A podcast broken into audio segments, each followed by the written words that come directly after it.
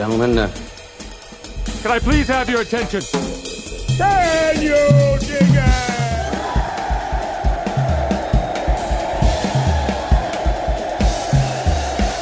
Greetings, dear listeners. This is Jonah Goldberg, host of the Remnant Podcast, brought to you by the Dispatch and Dispatch Media.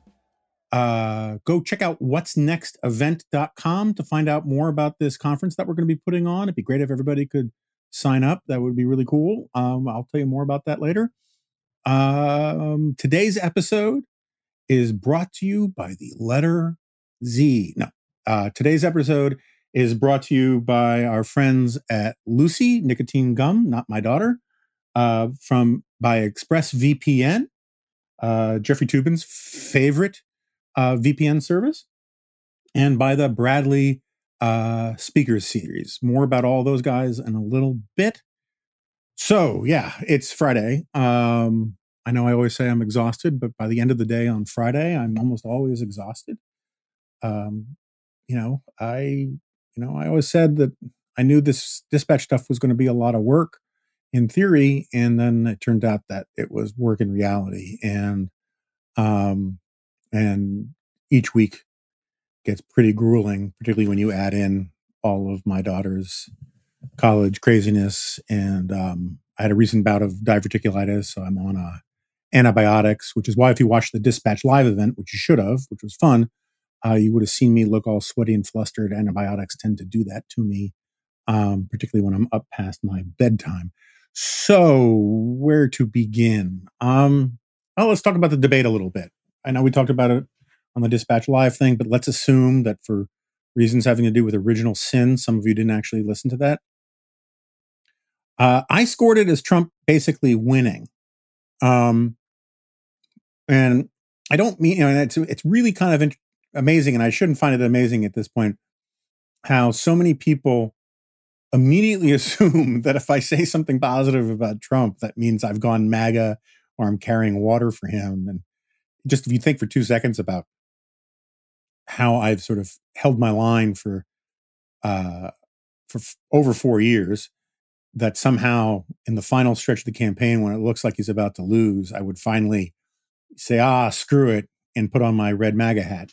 Uh, no, I think you know the way you score these things isn't on who lied more or who made better arguments. Um, I mean, you can do that, and I, I, think that's perfectly legitimate to point that stuff out. I think Trump lied a lot. I think Biden lied a few times, and you know, particularly some big ones um, that in a normal presidential debate would actually have been a much bigger deal. But you know, when all the oxygen gets sucked out um, by you know all this Trump stuff, it it everything gets kind of to mix metaphors horribly. Everything gets, gets graded on a curve. Um, you know, and that's one of my complaints about all these people just going ballistic about what they think is Joe Biden's terrible character or his deceitfulness, all of which on the merits are perfectly defensible. But um, if you haven't been saying any of that kind of stuff about Trump for the last four years, it's just kind of hard to um, take it seriously and i don't want to engage too much about it because it's almost ind- if i do it's indistinguishable from whataboutism and that's just boring um no so anyway i think i think trump won in the sense or i thought trump won and now looks like the polling says he didn't and i'm not sure that is dispositive the way some people do because you know this late in a race when opinions are so f- well formed huge chunks of the people who say Biden won are saying Biden won because they want Biden to have won and they like Biden and don't like Trump and vice versa. Um, and so, I mean, some of the focus group type stuff is more interesting if people went in undecided and um, concluded that that Trump won or Biden won. I think that's a little more meaningful, but I also find focus groups of undecided people to be incredibly annoying for reasons I've written about a bunch. Anyway, I, I think you go into these debates, the, the, the smartest way to score this, and this is something that Sarah Isgur talks about, is what was the strategy going in and did they accomplish it? And, um, and assuming that the strategy was smart, right? I mean, like the, the strategy in the first debate for Trump was to presumably fluster Biden so much that Biden had some sort of viral meltdown moment that would crowd out the other 89 minutes of the debate. If that was the strategy, Trump failed. Um, and it, and you can decide on a separate track on whether or not it was a smart strategy. Like if it had succeeded, I think people would have thought, "Oh, it was a smart strategy." Um, but uh, you know, be that as it may, last night, um, Trump needed to sound more reassuring, more confident, more competent. Um, he needed to um, not be rude the way he was the last time. And while he was rude by normal standards, he was um, downright gracious by Trumpian standards, and certainly by the standard of the last debate, of the first debate.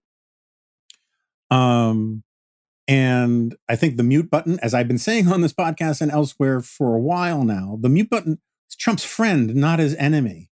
Any artificial constraints on Trump's natural instincts tend to be to his benefit, not to his detriment.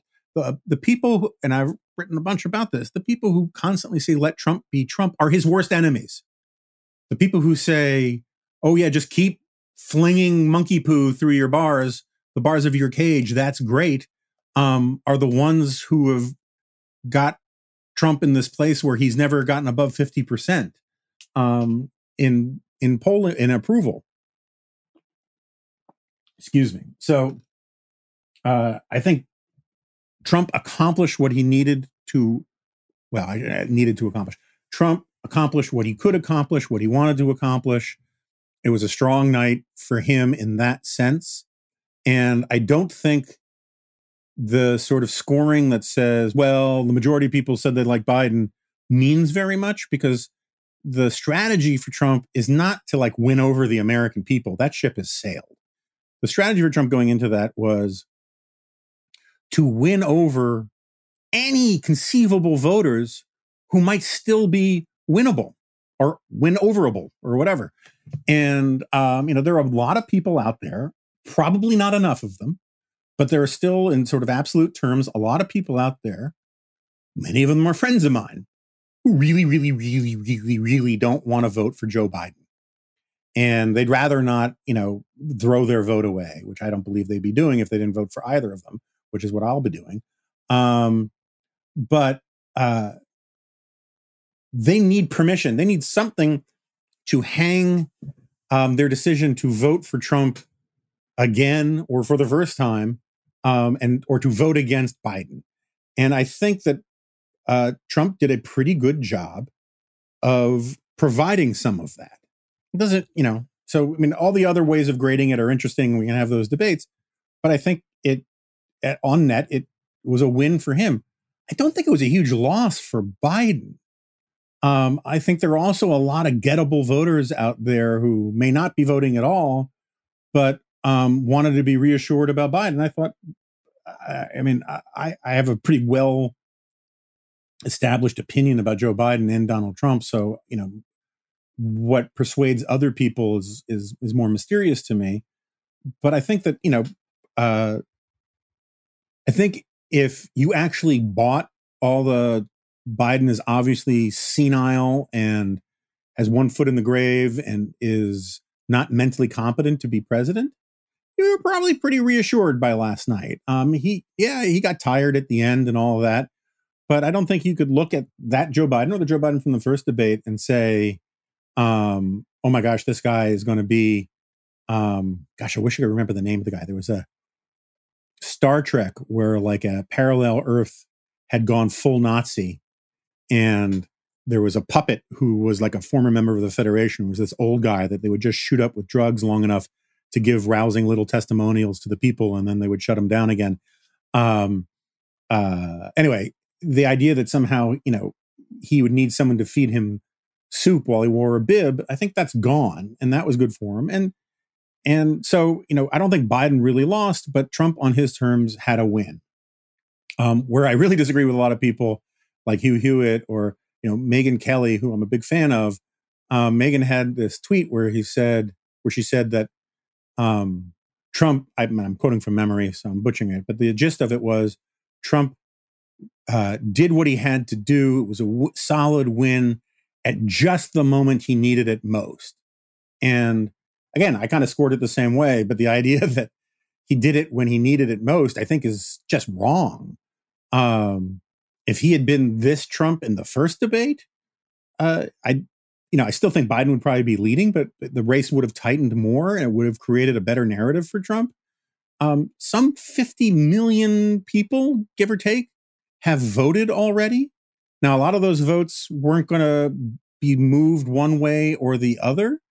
Um, but, you know, by last night's debate, but we're within two weeks of the election. And for Trump to have his, this was the moment he became president moment two weeks before an election is not when he needed to do it most. Uh, if he had been this Trump when he got uh, coronavirus, could have helped him a lot.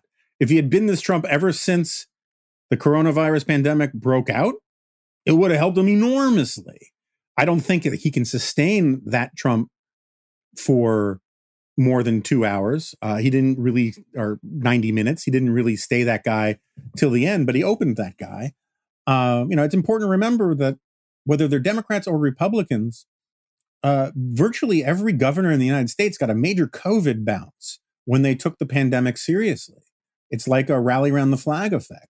Trump had one very, very briefly, and he squandered it by using those COVID press conferences as, uh, you know, he called it free media. And then he would go on these stem winders and attack the press and talk about Mueller and whatever, and not actually convey that he was taking things seriously, which was a disaster for him. And it was also scandalous and outrageous and reprehensible and shows how he's unfit for office and all that. But you know where I stand on all that. Um, you know, Angela Merkel, she's turned herself around in the polls entirely because she took coronavirus seriously. And so the anyway, the idea that like last night was the moment you know, the, the in the ninth inning when he, you know, hit the home run that turned things around. Any suggestion of that, I think, is ridiculous. And I'm not saying that Megyn Kelly was in fact saying that, but she was saying that you know this was the moment he needed to do it most. That's the wrong way to think about it. This was his last chance to do something like this, and he did it. But it, I, my hunch is, is it's it's way too late. Um, but you know, time will tell. Um, other than that, I think the debate like most presidential debates, won't change very much. We might see a one or two day bounce or fluctuation in the polls one way or the other. I have no idea how to predict that. Um, but since there was nothing particularly useful to either of them that will be replayed over and over and over and over again, or particularly damaging to either of them that will be replayed over and over and over again, um, this will just get memory hold like almost everything else does these days, and we'll just move on. So, um, what else? I, I won't cannibalize too much of the G file, which I wrote today on how everyone's got 2016 on the brain. Um, I have kind of like this theory that um, the shock of Trump's victory in 2016 um, broke a lot of people, and not in the way that like jackwads on Twitter tell me every time I criticize Trump that Trump broke me. I mean that it was so shocking and so many people thought it was impossible, both fans and foes alike, that um, it kind of threw everybody off of their axis. And when you add in the more important point that Trump himself was shocked that he won and has never has and has never pivoted to being presidential he has kept us in that 2016 mode for four years, which has kept us even janglier, right? There's this whole, you know, uh, sense that um, that election night never really ended because Trump has been doing fan service for his base and playing the same games that he played four years ago when he got elected nonstop ever since. And so, uh, you know, Trump is stuck in this weird time hiccup where he is just replaying his sort of his his 2016 plays over and over and over again. People are replaying their 2016 arguments over and over again about how you know the the polls were wrong you know that's what you know all these kinds of things. Um they seem to think that 2016 will just simply repeat itself. And again i, I think it's a pretty good g file but i won't belabor it. Um whenever i think I hey, I think it's a pretty good G file. It turns out that people hate it, so who knows? Um, but um, you know, the one point, you know, the one point about polling that I think is important to make because you hear it all the time is, you know, well, the polls were wrong in 2016. You know, uh, David Harsanyi had a perfectly fine post at the corner the other day about um, how Trump is overperforming where Hillary was at the at this time in 2016 in various swing states. Right, Hillary was leading better in the polls than than uh, Biden is now in a couple swing states. Um, it's interesting, but you know, and I hear this kind of thing. I don't want to pick on David because uh, you hear it all over the place from liberals and conservatives alike. You either hear it with reasons for hope or reasons for panic. And the thing that people just don't, I don't think really connect the dots on is that, you know, put aside the fact that the polling really wasn't that wrong in 2016. The, the final national, the final average of national polls had it, had Hillary winning by like 3.1 or something. And she ended up winning the popular vote, vote by like 2.7. You know, it's very within the margin of error. The to the extent that the polling was wrong in 2016, it was um, wrong in a ha- in a, just a couple uh, battleground state polls, and and even in most mo- in most state polls, the polling turned out to be pretty accurate. But um, to the extent that it was wrong, like in Wisconsin and a few other places, the reason for it was that pollsters, and they all admit this, pollsters didn't have in their models enough non college educated whites. And all of them, because they've all taken it in the neck uh, for four years about having been been wrong, even though those claims are wildly exaggerated, uh, they've changed their screens. They've changed the, their their base assumptions about what the electorate will look like. And so when um, uh, people say, "Oh, sorry, Steve Hayes is texting me," um, when people say, "Oh, look, you know, Trump's doing better in the same polls that were wrong in 2016," um, they don't take into account that the pollsters have tried to fix precisely why the polls went wrong in 2016. And so the polls could still be wrong. You know, odds are the polls will be wrong to one extent or another. The only question is how wrong, because um, it's not that exact science. But if they're wrong, it is improbable that they'll be wrong for the exact same reasons that they were wrong in 2016. Um, and this just sort of gets to this larger point about how it's not 2016. It's just not you know, when Trump was running in 2016, he could be kind of all things to all people. I knew conservatives who thought he was a social conservative. I knew conservatives who believed he really was this brilliant manager. I knew conservatives who believed he'd be a moderate Republican because he used to give to Democrats and that he used to be, you know, pro choice and all these kinds of things. There were all sorts of things that people believed about Donald Trump.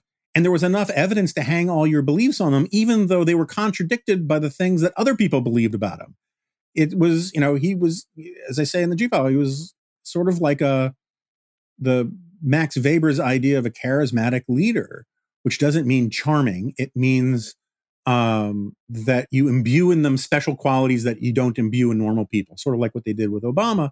And one of the features of being a charismatic leader is that you're kind of all, you can be seen as a different kind of leader to different groups of your followers you know, FDR was great about this kind of stuff. Bunch of, you know, the Southerners thought he was with them. The the Northern liberals thought he was with them. Um, and you know, Barack Obama, there were all these liberal, moderate liberals and moderate Republicans who thought he was one of them, and there were all these hardcore left wingers who thought he was one of them. The thing is that once you become president, you can't keep being all things to all people, even in your own coalition, because you got to make choices. You got to actually govern.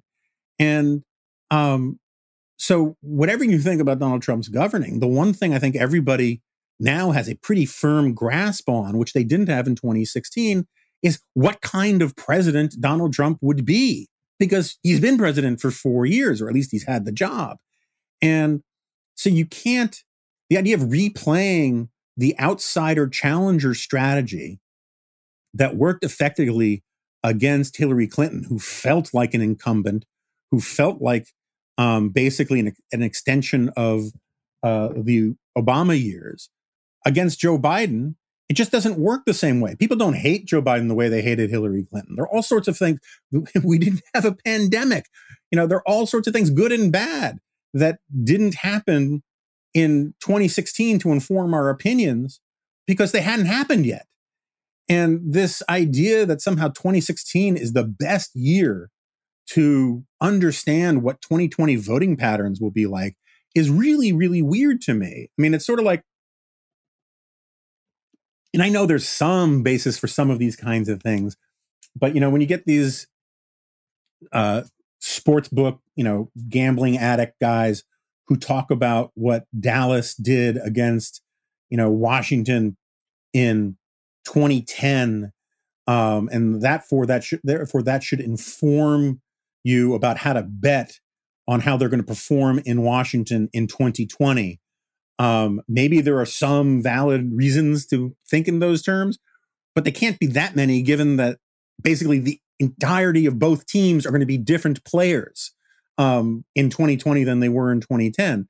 We don't have completely different players than we did in 2016. You know, uh, Donald Trump is running for reelection, but the the value that we assign the variable of Donald Trump's name is completely different than it was in 2016 because we now actually know how he's going to go around presidenting.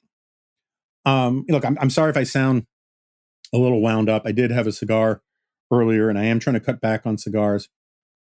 Um, and uh, one really crucial tool for doing that is Lucy.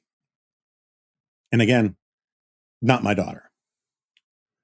Uh, researched and developed for three years to be made for people, not patients, Lucy has created a nicotine gum with four milligrams of nicotine that come in three flavors wintergreen, cinnamon, and pomegranate. Lucy also has a lozenge, lozenge with four milligrams of nicotine in cherry ice flavor. Each and every flavor actually tastes great. I can say that about the wintergreen. I, I haven't tried the pomegranate yet. I'm not a huge pomegranate fan, but I'll give it a try. And it's convenient and it's discreet. Products can be enjoyed anywhere on flights, at work, on the go, even in the gym. Um, and I'll tell you, I've I, I I used it the other day. I had to do a long interview, and it was like too early to smoke a cigar. And again, I'm trying to cut back, and so um, I got that little nicotine hit that helps you sort of get rid of that headache and give you that little concentration boost. Um, I'm not condoning this for people who don't have issues with nicotine. You know, you don't if you don't need it, don't do it. But if if if you're if if you're the kind of person who this is right for, then this is right for you. So it's 2020. Get rid of your cigarettes, unplug your vape, throw out your dip, and get some Lucy nicotine gum or lozenges. This is the real deal. A subscription to Lucy comes directly to your door each month. It's so simple, and you don't have to leave your house because Lucy has delivery down. So, remnant listeners can go to lucy.co, not com, co, lucy, L U C Y dot C O, and use promo code DINGO to get 20% off all products, including all the gums and lozenges. That's lucy.co, promo code DINGO at checkout. Also, I have to give this disclaimer warning this product contains nicotine derived from tobacco. Nicotine is an addictive chemical. That's true. Lucy.co. And be sure to use that promo code DINGO. We thank Lucy for advertising on today's episode of The Remnant. Okay, so another reason why I'm a little amped up um, is because it's Friday and I really need the weekend, but also because I was listening to the editor's podcast on the drive um, back from the office, and um, um, and I'm a big fan of the editor's podcast. All the guys on it are obviously friends of mine, former colleagues of mine, and I usually agree with you know, 90% of what they say, at least when they all agree basically on something. Um, you know, sometimes there are internal debates among among them, and then I'll pick and choose. Sometimes I'm with Charlie, sometimes I'm with Rich or whatever. Um, and this was recorded two days ago, so you know, some news hadn't dropped yet and all the rest.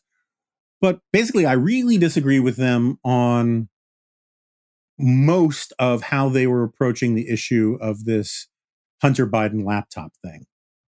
Um, I agree. Let me say up front, I agree with them largely, not entirely, but largely on um, their media criticism stuff. I think that Biden is not well served by, um, and the country is not well served by a media that is clearly animated, at least in part, by a desire to protect Joe Biden from from losing and to make sure that Trump loses. And I think that's definitely going on. I think like the piling up on Maggie Haberman for linking to the initial New York Post story, um, even though she was critical of it, was ridiculous, and it really showed the um, the the the psychological obsessions of a lot of of sort of blue checkmark liberals.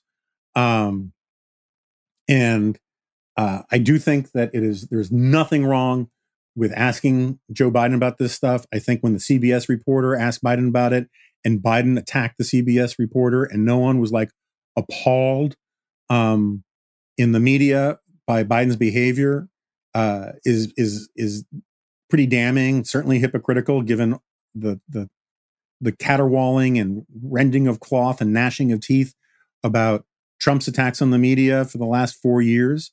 Um, it was a perfectly legitimate thing to ask about. Um, so I agree with all that. At the same time, as I wrote in my column, and I, I let, me, let me back up.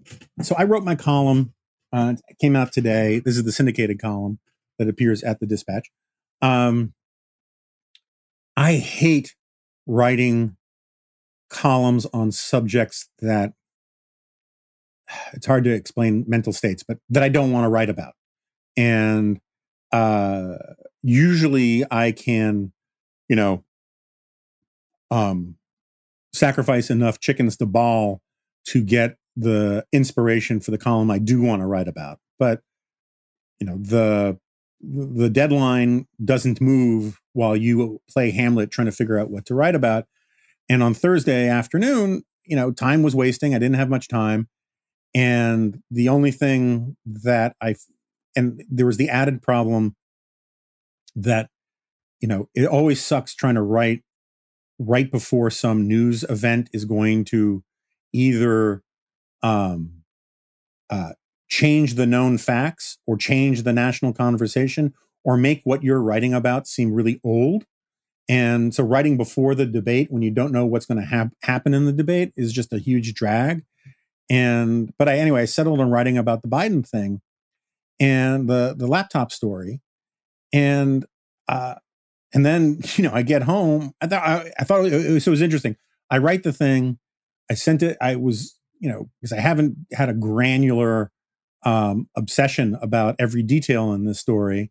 I was worried that um, I might have missed something, so I sent it to to Steve and to David French. David couldn't look at it and saying, "Hey, is there anything I'm missing?" And and just to give you some background, I mean, I rarely do this with my, I'd say I do this maybe once every two months with a column. If I'm just like not confident about what I'm, what I'm writing, I'll send it to somebody. So usually just my wife, but, um, Steve wrote back saying, I don't think I've ever disagreed with you more about, about something like this. And he made a bunch of points. I agreed with a lot of them, um, disagreed with a few Anyway, so I reworked my column a bit.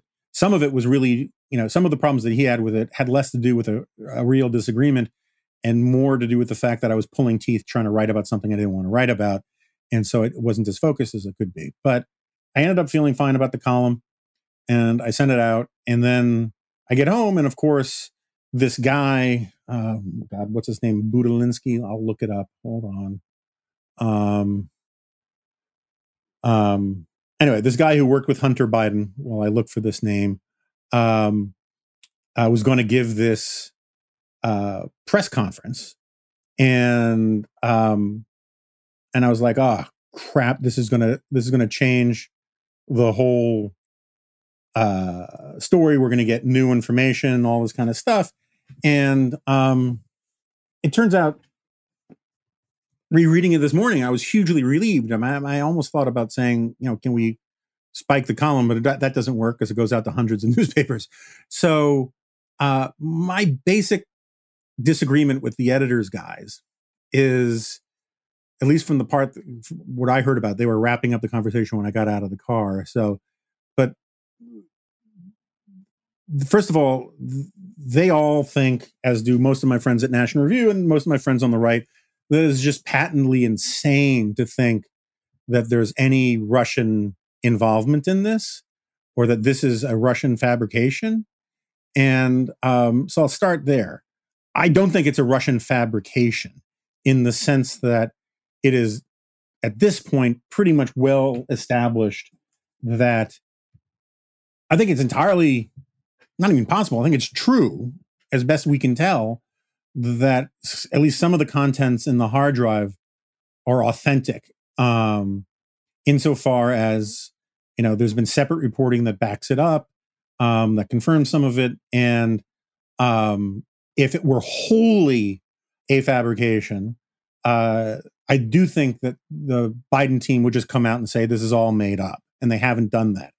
I don't think that the Biden's refusal, the Biden team's refusal to deny the allegations, quite means the same thing that the the the guys at the editors think it means, or that virtually every voice on Fox News right now thinks it means. But I'll get to that in a second.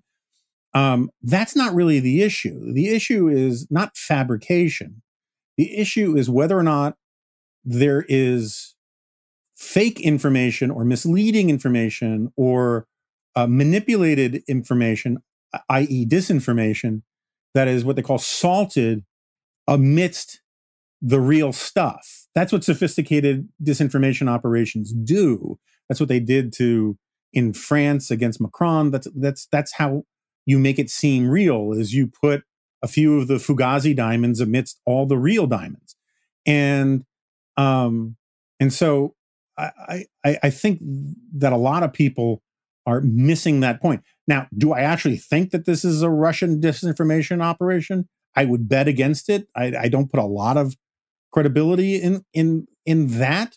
Um, but I don't think it's as outlandish as, as a bunch of people are saying. When you have Rudy Giuliani basically admitting that he was being spoon fed crap from, uh, you know, uh, some sort of cutout from Russia intelligence, the idea that you can just say, "Oh, this is," you know, you're, you know, you're, you know, some John Bircher for thinking that the Russians might have something to do with it. I, I just don't know that that's, um, that's fair. But am I deeply skeptical that that's what happened? Yeah, um, at least until proven otherwise. Um, I will be less shocked than the people who are saying, you know, you're a, you're a fool if you think it's even possible. Um, but I also still find the the story about how they got the hard drive, about how um, they got a copy of the hard drive. You got to remember that the the FBI has the real laptop. What Giuliani gave to the New York Post is an alleged copy of the hard drive. Um, now, I kind of assume that the at the end of the day, the copy will match what's on the FBI hard drive, and you know, and that it will turn out that it's not Russian disinformation.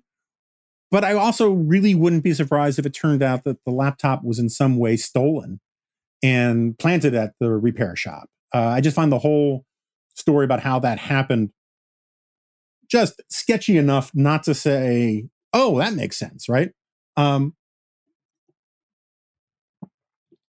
but the bigger point, uh, which is what I sort of focused on the column, and what is kind of driving me a little nuts, is that, and this, and this is where I think the media is doing a disservice, is that uh, the the people who think this is all real, right? Sohrab and the guys at the New York Post and most of the people at Fox and um, my friends at National Review, they think the they think this is legitimate and therefore this is a big scandal. And I'm totally down with the idea that it's a scandal. Um, uh, it's not clear to me that it's a big scandal, and it's not clear to me yet that it really touches Joe Biden in any way. Um, because, first of all, if you if you listen to say Laura Trump, who was on Fox News last night, and she was interviewed by Bret and Martha MacCallum, And she said at least three times, by my count, that this is proof that Joe Biden used his office when he was vice president to en- personally enrich himself. Now, um, that's not true. At least that's not true going by the actual contents of these text messages and of these emails. These emails are from 2017. Joe Biden was not vice president in 2017. Um, and the Trump campaign wants everyone to believe that this is about something Joe Biden did in office the same way Hillary Clinton did something in office when she set up the server. It's not. At least it's not according to the evidence they are hyping and providing. Joe Biden was a private citizen in 2017. And while it is unseemly for politicians to leave office and then cash out, particularly cash out from foreign governments, particularly bad foreign governments like China, there's also no evidence in these emails that he that Joe Biden in fact did that. There is evidence that Hunter Biden was trying to sell influence or sell the illusion of influence with his own last name to a bunch of suckers who seem to have thought that um, getting the inside track with Joe Biden would give them a lot of pull with the Trump administration, which is a really weird thing to think. But lots of foreign governments, because they are run by these incestuous cabals of different cliques of elites who who trade positions and never really give up of their give up their own little fiefdoms. There are lots of people in in in in banana stands of one kind or another, and including China, who might honestly think that, oh my gosh, if we got Joe Biden involved in this, that would, you know, that would clear all sorts of hurdles. But that's not actually how it necessarily works in the United States when you get the former vice president of the opposite party that is controlling the government. But whatever, there's still there's no evidence that Joe Biden went along with this. Um, I should say there's no persuasive evidence. I mean, you could enter this stuff in a court of law and ask a jury to make inferences about it, but there's nothing in the emails that suggests that Joe Biden condoned this, supported this, uh, uh, participated in this. There is evidence that Hunter Biden was trying to trade on his name. We know he does that. There is evidence that he was maybe trying to suggest that his dad would be in on it. But, you know, people were mocking the idea that Joe Biden released his tax returns as evidence that he had nothing to do with this and didn't enrich himself off this stuff. Um, I don't think it's all that mockable. If he made the kind of money that um, you know the Trump world is alleging, and didn't declare any of it on his taxes, he'll go to jail, right? Or, or he could go to jail. Um, and so I, I think that the the the problem is is that a bunch of people, because of the stupidity of some of the arguments about this stuff from the mainstream media and the left, are missing the fact that even if true, right, even if the facts are real in this and these emails are all legitimate, they don't actually point to the thing that that Donald Trump and his campaign are alleging. And the the, the sanctimony about all of it, and I'm not I'm not putting the editors in this this part of it, but you know, this idea that what Joe Biden did was so, so terrible, at least vis-a-vis this China stuff. The Burisma stuff is different, but there's also no evidence that Biden did anything particularly wrong there either. He didn't fire the prosecutor for Hunter Biden. That is a canard. Um, and, uh, you know, we went through all that with impeachment, so I'm just not going to dwell on it. Hunter Biden, sleazy guy, does sleazy things. He's a drug addict. He's a troubled dude. That's all fine. I, I'm entirely bought in on the idea that he was trying to sell influence he didn't have and trade on his name in ways that he shouldn't have. But the idea that um, Biden abused his office just is not true, even if you believe the allegation, every one of the allegations made by the Trump campaign or the New York Post, because he wasn't vice president at the time. And it is amazing to me, once you realize this and you start paying close attention, it is amazing how so many of these reports about this don't emphasize this really important fact. You know, you know, people keep saying, "Oh, this is going to plague Joe Biden year." You know, even if he's elected, he's going to be haunted by all of this. Why? He was a private, uh, according to their fact pattern, he was a private citizen who was doing something legal. Well, I'm sorry, it wasn't doing something legal. He's alleged to have been doing something that would have been legal if he had done it, but he hadn't done it right? He didn't get the 10% of equity for the big guy, even if he was the big guy. And even if he had gotten the equity, it wouldn't have been illegal, except for maybe under like the FARA Act or something like that.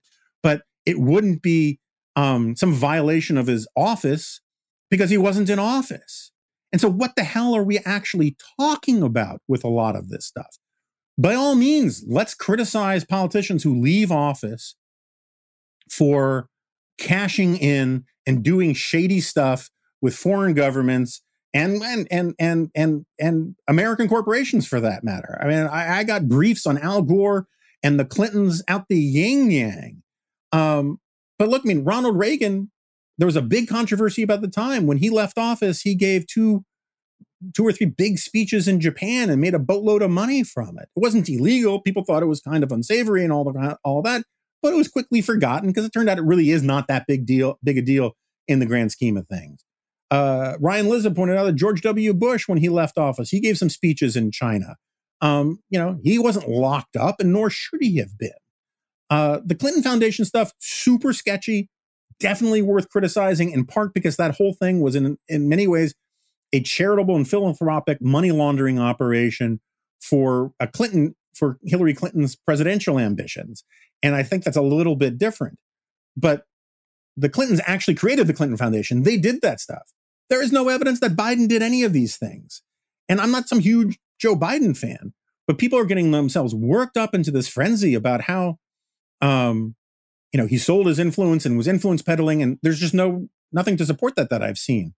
Meanwhile, it's you know, and again, I I don't want to delve into whataboutism, but it's worth pointing out that right now, the actual sitting president of the United States, who didn't put any of his interest in a blind trust, who makes money off the presidency in all sorts of ways, um, is the president right now. He's admitted that he has a conflict of interest with Turkey because he has business interests there. He has business interests in China.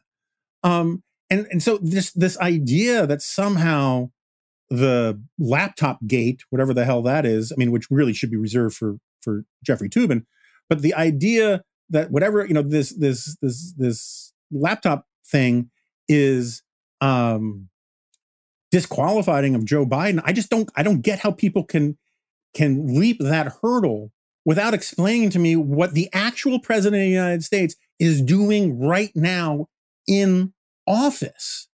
And if you think what the president is doing in office right now, that is fine. I don't understand by what leaps of logic you can um, claim that uh, you know what Joe Biden is alleged to have tried to do but didn't do um, is somehow disqualifying. I just I find the whole thing weird. I think there is this like madness of crowds thing going on out there it affects the left and the right in weird ways on this story.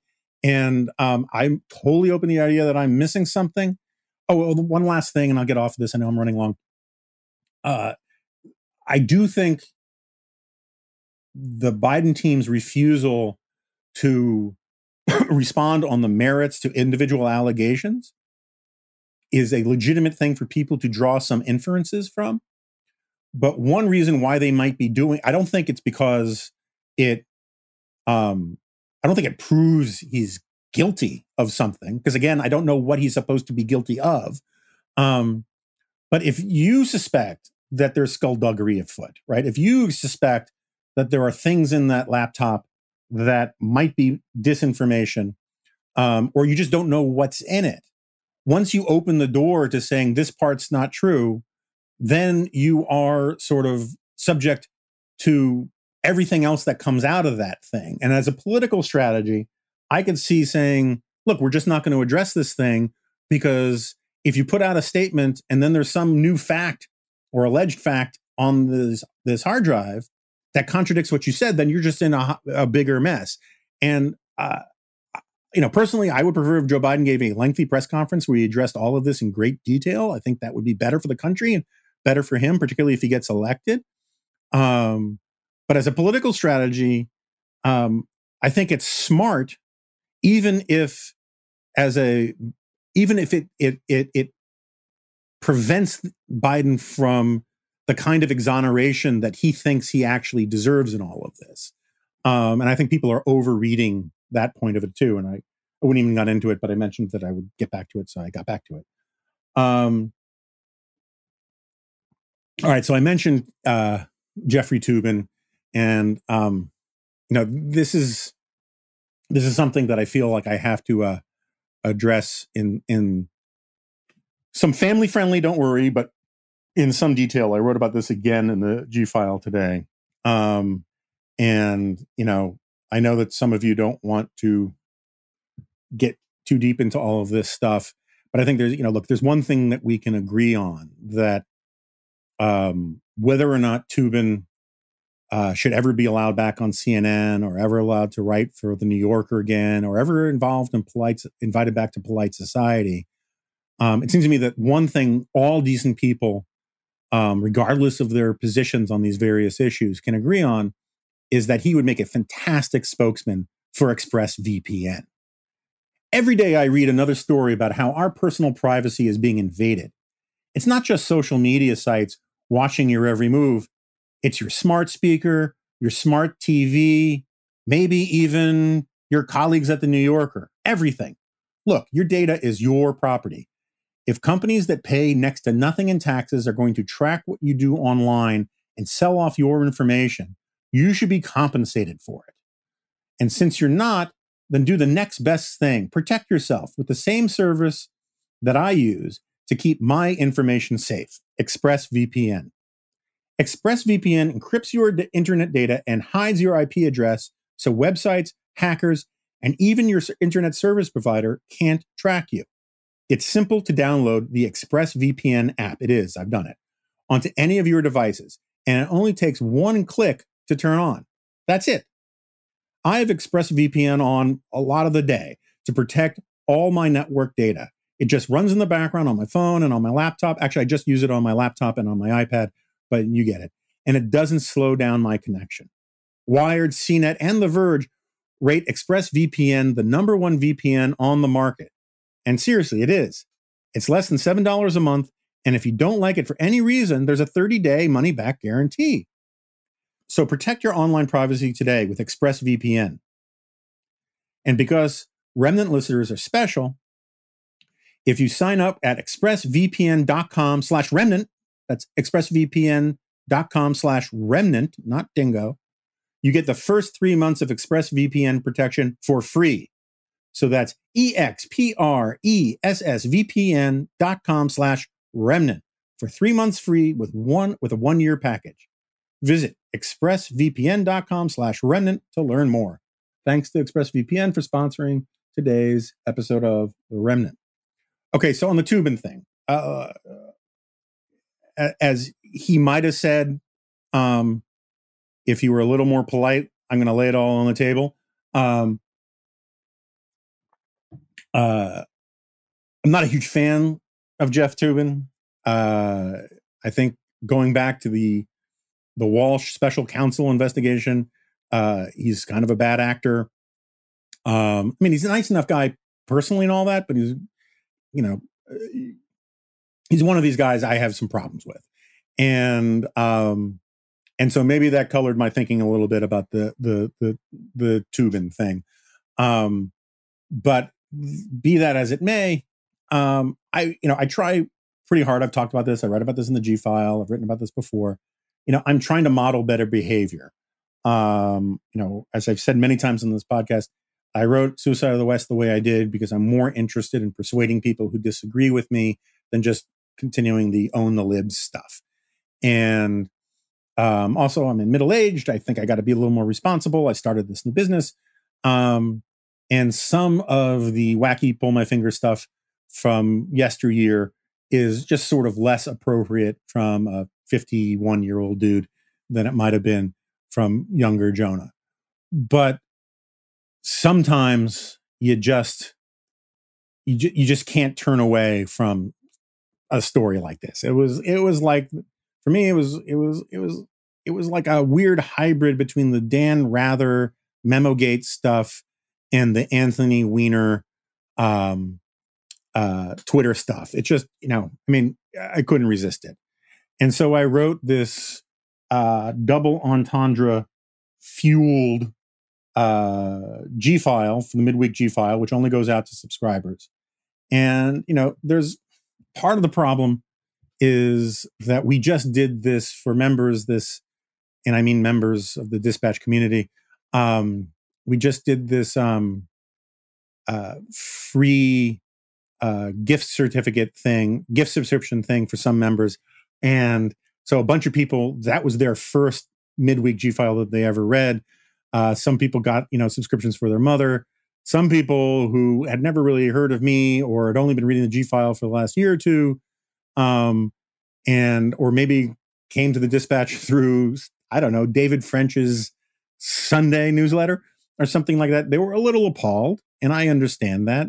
Um, as one guy in the comments, borrowing a phrase from a guy in the comments, um, it this has kind of turned into the Toobin missile crisis in some ways, and um, I just, you know, I'll be kind of honest about this. I, the G file has always been this weird thing, right? From the first days when I started in 1998, um, when it was one of the first political blogs, uh, to when it got revived as an actual email newsletter about 10 years ago or something like that.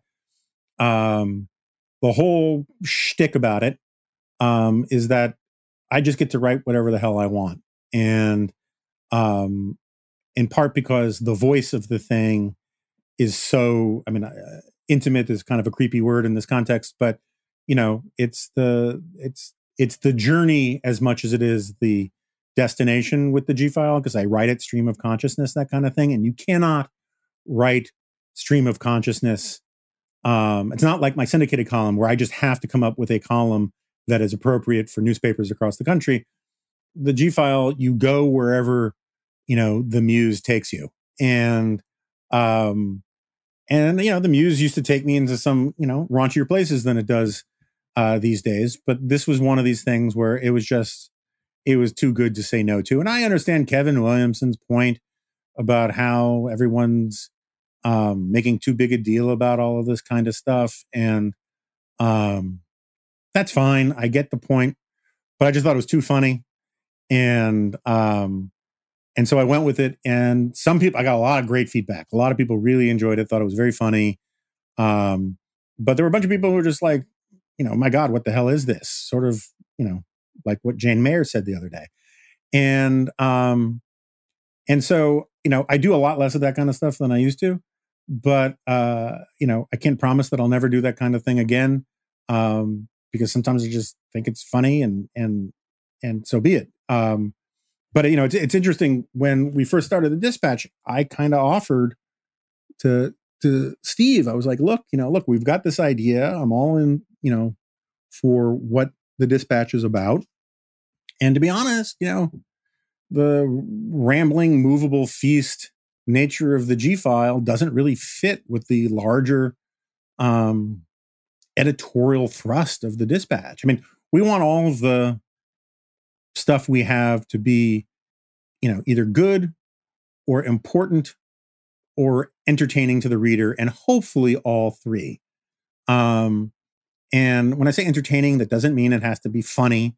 Um, you know, entertaining prose is just prose that is compelling, and uh, and I think everybody here strives for for that kind of product. And I think we we hit more than we miss, and um, and we're dedicated to this. But you know, the women's prison women's prison movie jokes don't perfectly fit in with um, everything. And Steve was adamant. He was like, "No, you don't understand the role the G file has, and that you know this is what people want. People will be mad if you didn't do it, and blah blah blah blah blah, and yada yada yada." And um, and he convinced me to do it. you know, my wife is still mad at me and still will not refer to the midweek G file as the G file because she thinks that should be solely a thing for Fridays. Um, but anyway, if we're if you know, as I wrote in today's G file, um, if we're really looking to assign blame um, for for that G file, I think that uh, we can all sort of settle on the fact that it was really Steve's fault. Um, but anyway, I I I will resolve to at least warn readers who don't like that kind of thing better than I did. I thought I kind of warned them um, with the title and with the sort of forgive me for what is about to follow um, in, introduction, but I'll be more clear about it. You know, Podhoretz, I always, one of the things I always hated about the old Weekly Standard is that their parody page, they just called it parody. And and John always defends it, um, saying, look, you don't understand. If you don't tell people it's a parody, they'll think it's not a parody, and then we'll get all of this annoying blowback. And given how many times like Babylon Bee has been fact checked by Snopes, I think John's kind of got a point.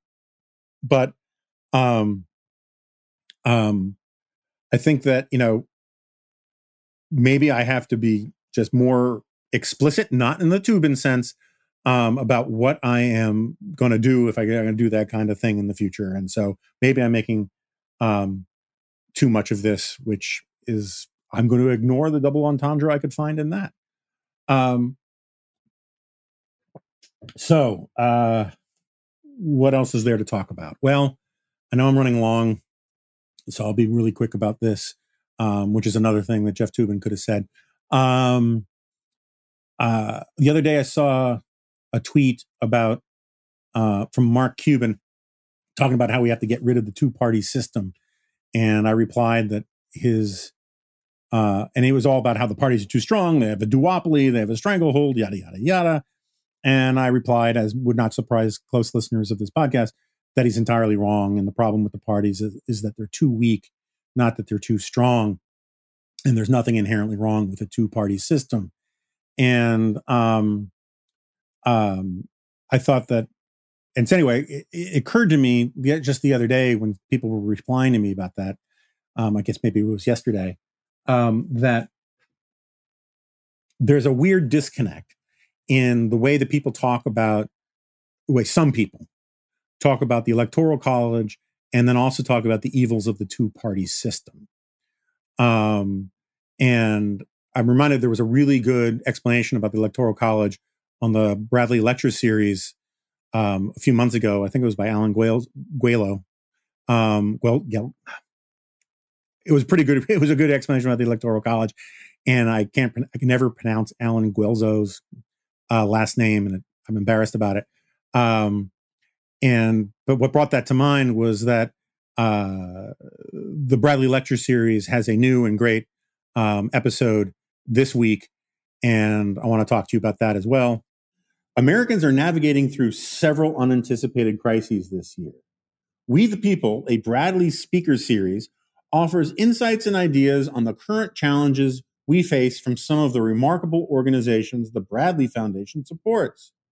Visit Bradley, FDN, as in Franklin Delano Roosevelt, or as an abbreviation of foundation. So that's Bradley, FDN.org slash liberty to watch their most recent episode, which features Justin Danhof, speaking on the dangers of shareholder activism.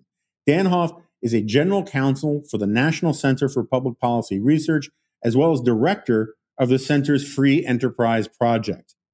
In this episode, he addresses the influence of environmental, social, and governance issues on society, retirement security, and free enterprise. The discussion sheds light on how activists are advancing social and political change through American corporations. That's Bradley with an L-E-Y at the end, fdn.org slash liberty to watch the video. New episodes will debut weekly, so go back often and subscribe to their YouTube channel to be notified whenever a new one is posted. We thank the Bradley Foundation Speaker Series for sponsoring today's episode of The Remnant. All right, so anyway, on this two party thing, right? Um, I constantly hear from people who hate the Electoral College that uh, it is outrageous that presidents be elected without a majority of the vote.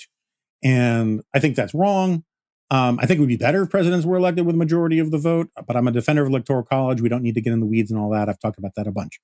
Um, but every now and then you see people who simultaneously believe that the electoral college is evil and that the two party system is evil as well. And the the thing is, if you got rid of the two party system and went to, which is very difficult to do the way the Constitution is structured, the way state laws are structured, um, but let's say you could do it. Uh, it would be more likely, let's say we could just go to like a parliamentary system. It would be more likely, not less likely, that our national leader would be elected with less than a majority of the vote, right? If you have multiple parties, you would have um, the vote divided up into multiple um, slices. And that's, you know, I mean, Abraham Lincoln got a plurality of the vote. He didn't get a majority of the vote. Bill Clinton got a plurality of the vote because uh, Martian General Ross Perot took like, what was it, 19%. Uh, lots of times when you have more than one, uh, more than two candidates, you're going to have um, plurality leaders, not majority leaders. Now, that in and of itself does not bother me but you got, you might want to think that through a little bit. And since I'm on the subject, um, you know, this idea that other nations around the world don't um, don't have something like the electoral college is true as far as it goes, but it does not go very, very far at all. Um, most countries, most most countries that we would like to consider our peers in terms of being democratically advanced, constitutional, free countries, uh, their national leaders um, have some intermediating body or mechanism that translates popular votes in ways that um, serve basically the same way the electoral college does. You know, the Angela Merkel was functionally elected by um, various constituents to the Bildungsblagen blogging thing, whatever. Um, they've, you know, in parliamentary systems, you vote for the party, then the parties meet and they appoint the, the prime minister. Now, obviously, often the prime minister is the person who was running to become prime minister, but you're still mediating your votes through a party system in some way. And it is very common again in, in, in multi-party systems for whoever is the you know ends up being the the prime minister um, to get less than a majority of the vote and um and i just think that there's this this this romanticism about this idea that somehow uh real legitimacy only derives from uh, raw naked popular vote totals when i think you get more legitimacy when you have the various stakeholders and institutions that are working within the political system to credentialize, filter, and legitimate um, politicians. And when you take all of that out and leave it entirely to uh, essentially primary voters um, and cable news watchers who can make up the plurality of the early voting um, electorate, that's not better. That doesn't lead to better outcomes. But anyway, I'm a broken record on all of this stuff. Um, uh, one last funny thing. Um, a friend of mine sent me this. Um, listeners probably know I'm not a fan of VDare. It's this, uh, they don't want to call themselves a magazine or whatever because they want to give their various contributors, um, at least this used to be their argument. I don't visit there at all. But uh, since some of their visitors were outright um, racists and nativists um, saying terrible things. Uh, it's they have this fun fiction of how they're a consortium of independent writers or whatever, but it's all hot garbage. And they were sort of alt right before we had the term for alt right.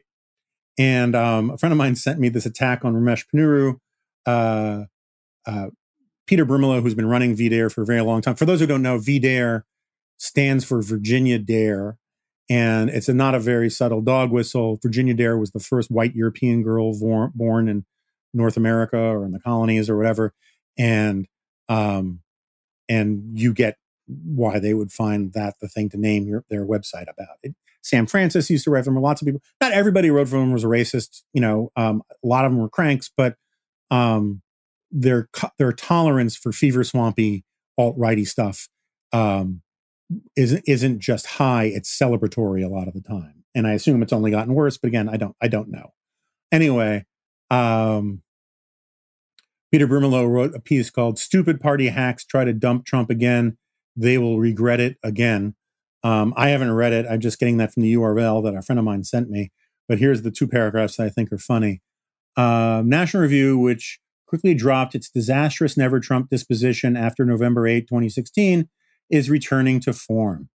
Last week, senior editor Ramesh Ponnuru urged readers not to vote for Trump. Ponnuru likes Trump's policies and achievements, but, quote, his character flaws keep him from meeting the threshold conditions to be entrusted with the presidency, unquote. Um, now, f- before I read the second paragraph, they've hated Ramesh for a very long time. Uh, they would routinely, when they weren't referring to National Review as Goldberg's Review, um, another kind of unsubtle dog whistle, given where it was coming from and given that I never ran National Review, um, uh, they were they would often attack um, Ramesh because of his ethnicity.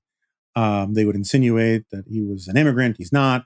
Um, all these sort of racist, crappy little you know shots at him. Um, the fact that he actually concentrated on uh, immigration reforms that could actually uh, see the light of day rather than fantastical immigration reforms that would make everybody look like Virginia Dare. Um, they particularly hated him um, uh, because of all that. Anyway, so here's the second um, the second paragraph. If only NR cared as much about the character of leftist of leftist TV talker Jeffrey Toobin, who was caught in a peculiar act of public onanism. Hipster Kevin Williamson thinks Trump's critics are, quote, right wing howler monkeys, unquote. Um, and that's the piece I was referring to by Kevin Williamson earlier. Now, uh, I think this is hilarious for a bunch of different reasons. Um, uh, but the but the core of it is that I, I, can, I can reveal for the first time um, for you, dear listeners, no one else has heard this before. I have it on good authority that Ramesh Ponnuru is also against Jeffrey Toobin being president of the United States. Um, and that's what I, I kind of think is sort of funny about all of this is this I, you know, this is the kind of argument you get from a certain deranged pro-Trump perspective that um, constantly, you know, for the first three years of the Trump presidency, I can't tell you how many people would tell me that. Um, I remember there's one very famous donor. I don't want to out them. I was on a panel with this person, a uh, big mover and shaker behind the scenes on the right. Um, and I was on a panel with this person, and I'm, and we were all asked, you know, how's the Trump presidency going so far? And this person said, um, well, it's a mixed bag, something like that. I can't remember. But the thing I always keep in mind is it's better than Hillary. Now, I get that point of view, but you know, this was a National Review panel, and this idea that somehow um, the way National Review conservatives, or just serious conservatives in general, because you you hear this same argument all over the place, should have as their measuring stick for the president, for a Republican president of the United States who's claimed the mantle as the leader of the Republican Party and the guy who basically defines what conservatism means for practical purposes for tens of millions of people, um, that the standard should be, well, better than Hillary is a real insight into the psychology of a lot of this stuff. I mean, I don't remember ever saying um, in the second Bush term, well, you know, this is, you know, Katrina wasn't great and, you know, Harriet Miers, ugh, but at least it's better than John Kerry. And, and, and I, I think this gives you some psychological insight into the insecurity a lot of people had. I mean, forget Brimelow here, that this kind of argument reveals in people who were really kind of embarrassed by um, their vote for Trump and tried to come up with rationalizations that um, superficially sound really persuasive. Um, I'm totally open to the argument that Donald Trump has been better than Hillary Clinton, but I utterly reject the argument that somehow the conservative movement should redefine conservatism as simply marginally better than Hillary. And um, you found this kind of thing all the time. And and so in, in as as the Trump captivity has evolved and people have come to own their support of Trump um, on the MAGA right um, in different ways, the argument becomes less better than Hillary and more like, you know, oh, you're, you know, you're mad that Donald Trump said this, but what about the New York Times? And, you know, there is this insinuation or this assumption that somewhere, somehow, the New York Times is the bench, New York Times behavior is the benchmark of Donald Trump's behavior. I mean, it's sort of like if my, if I'm yelling at my daughter for, for doing something, bad, you know, not picking up her room when I told her to, or something like that. And she says, um, yeah, no, I know you're mad at me, but what about the toaster? Um, the New York Times isn't running for president. Um, but you sometimes could be mistaken to think that some of the people who think that the response to criticism about Donald Trump is to point out the shortcomings of the New York Times or the media um, or Jeffrey Toobin, um, that they don't completely understand this. Like there's some glitch in their brain that says their anger at an orange gives them permission to ignore the, the, the misdeeds of the apple. It's a very weird kind of thing. And um, I would love to find some psychologists who kind of explain it because I run into it all the time. All right. Anyway, I know I've rambled, and um, and I know that some of the subject matter I discussed today will leave some people cold, and so be it. It is the nature of the beast, and I am done. So I will see you next time.